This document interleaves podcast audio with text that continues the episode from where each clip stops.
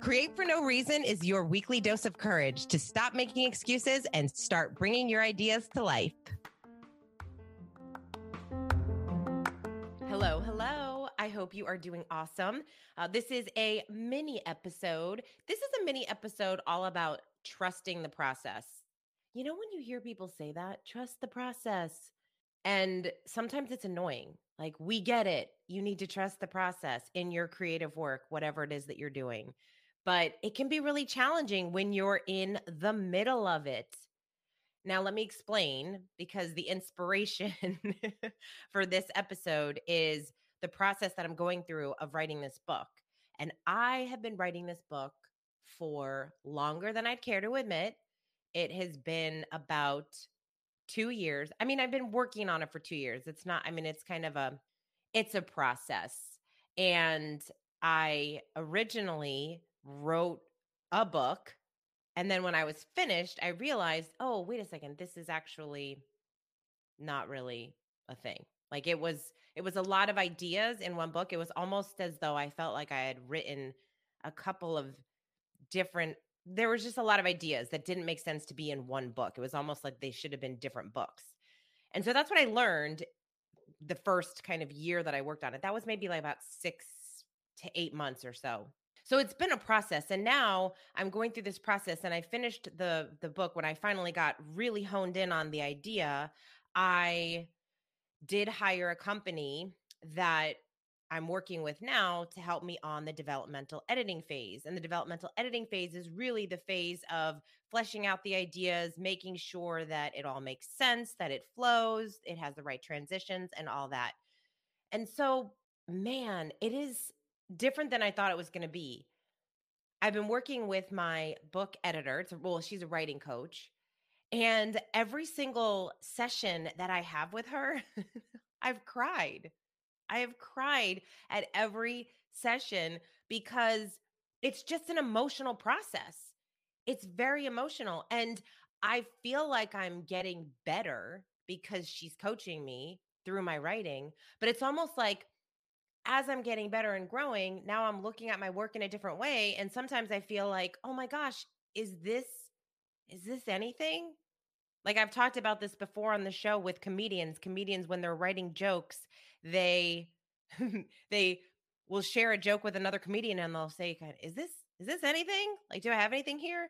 And I'm always thinking about that as I'm writing this book because I know there's something. I know that it's good. I know that these ideas are going to help people, but it still needs some work. It still needs some just kind of some massaging and it's it's I'm in the mess. Like that's what that's what my my writing coach reminded me during our last session. She i said when am i going to feel confident again? I feel like i was so confident when i had this final product well what i thought was the final product and now i'm working with her on the editing phase and i'm like oh my gosh i feel like i was super confident and now i it's just i'm not as confident.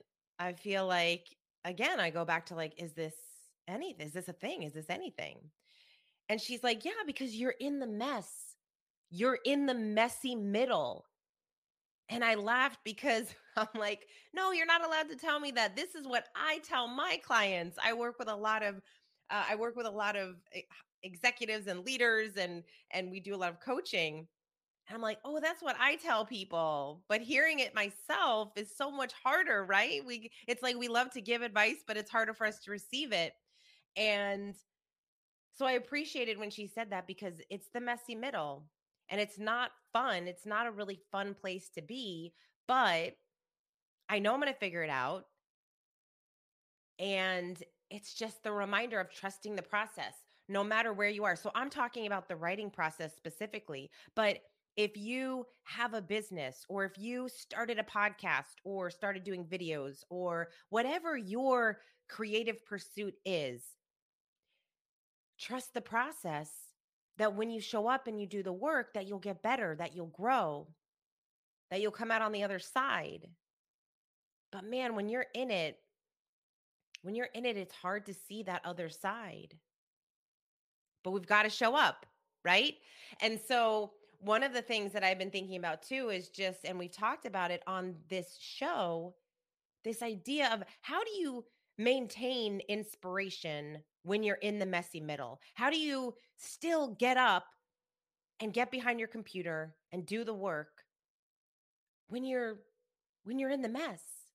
When you're in the mess. And for some people we we feel like oh I'm waiting for inspiration. I, I'm waiting for the inspiration to to draw me in. But that's not usually what happens, right? If we can either go sit on the couch and binge watch our favorite Netflix show or go pick up the guitar and play the guitar. Most people are going to decide to just sit and watch the show because maybe they're waiting for for something to get them up and moving. But the thing that gets you up and moving is actually doing the work, putting in the time to explore your creativity and explore your creative pursuits. So I wanted to share this.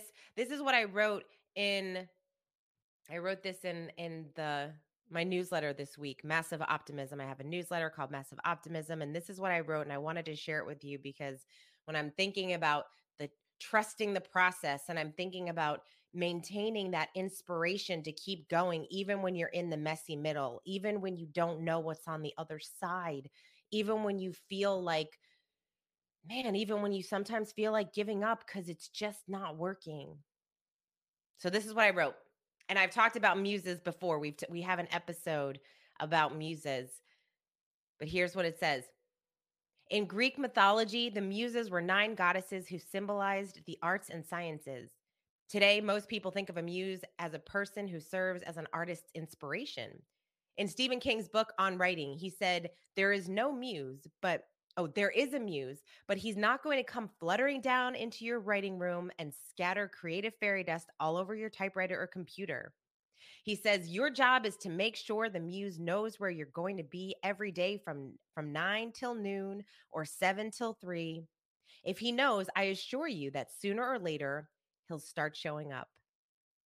I love this idea of an angelic creature dancing through the world, visiting their humans one by one, hoping to find them doing what they love so they can sprinkle shimmery stardust over their heads, igniting more passion and enthusiasm. Regardless of whether or not you believe in muses, consider the thought of believing you need something other than yourself to gain inspiration and how that may be affecting your decisions and exploring your passions and creativity. Many of us wait for inspiration to start our creative pursuits. We delay action, believing some magical force will grab our hands and pull us off the couch or push us into our workshop. But inspiration doesn't just show up out of nowhere. Inspiration is generated through action, action you have the power to take. Pick up the paintbrush, play the guitar, put on your running shoes, or press record. Don't wait for inspiration. You have everything you need right now to create it. Be your own muse.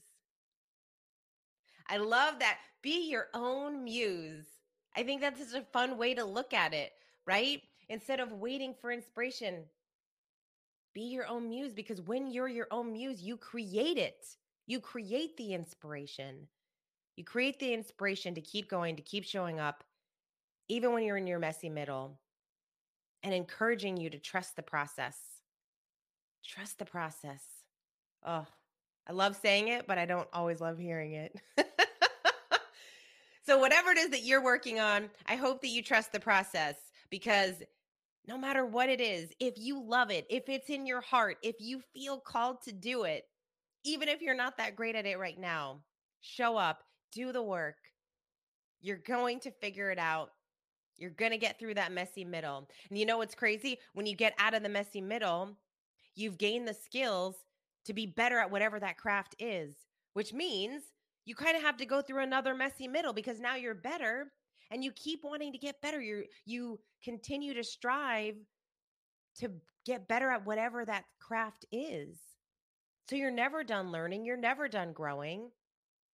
There's always going to be a messy middle. So you might as well show up. I hope this inspires you to trust the process, to do the work, to believe in your ideas, and to show up for your creativity.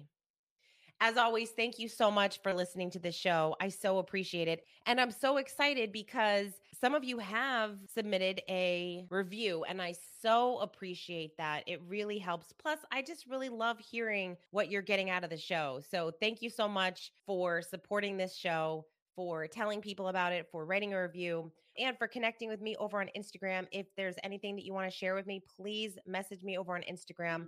I really love hearing what it is that you are all working on, and I appreciate you. If you want to sign up for my newsletter, you can always go to massiveoptimism.club, sign up there. I send out an email on Sundays to just give you some inspiration for the week. I share journaling prompts, book recommendations, quotes, and just some inspiration to start your week off. So, uh, massiveoptimism.club. All right, you are awesome. Have an amazing week.